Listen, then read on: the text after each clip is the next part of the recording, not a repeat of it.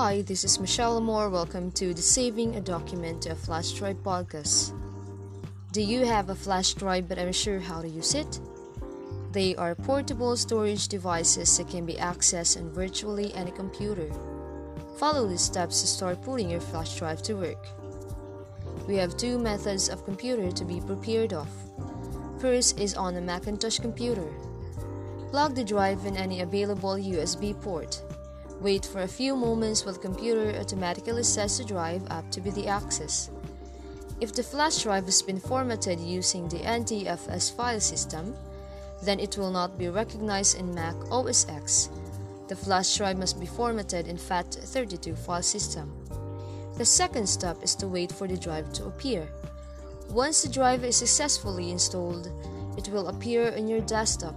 You can double-click it and open it and browse the file as you would in any folder on your system. Lastly is to copy-paste or click the drag files and folders into the drive. Once the transfer process is complete, you can now remove the drive from the computer. Let's proceed to a Windows computer.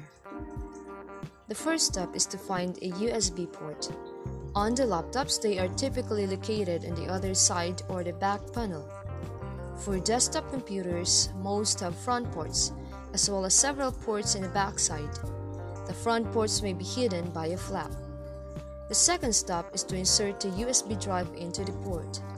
If you plan to use it frequently, insert it into the front port. Make sure you insert it into the correct port, because some desktop and laptops have different types of port available, such as 2.0 and 3.0 ports, which could be high-speed and non-high-speed ports. Proceed accordingly. It should fit snugly. Do not force it in. USB drives insert in one way, so if it doesn't fit, try turning it upside down. When you insert the flash drive, Windows will install the drivers for it automatically. You will see notifications about this in the bottom right corner of the desktop. If Windows isn't able to identify the device or install the drivers automatically, you may either visit the manufacturer's webpage for appropriate driver. It is often located in the support or download section of the website, or visit the Windows Accountability Center, which lists thousands of devices and links to the respectful web pages. Unless it has been disabled, the autoplay window will open when you insert the USB drive. It will list several options depending on what is stored in the flash drive. The most common one is Browse Files.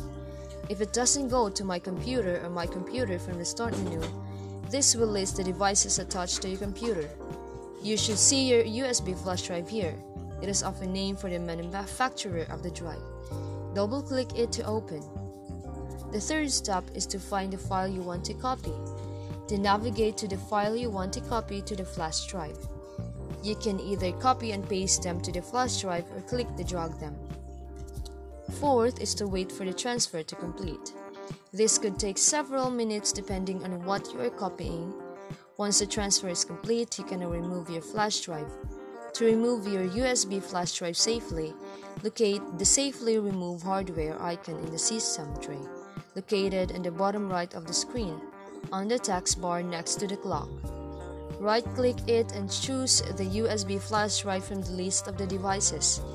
Be careful not to remove the wrong devices. Your device can carry its own manufacturer's name or a generic name that Windows recognized it. After removing from the USB port, after clicking the USB flash drive, Windows shall notify you once the device is safe to remove from USB port. An alternative method would be go to Start Computer, right-click the USB flash drive, and click Eject from the menu. That would be all. Thank you.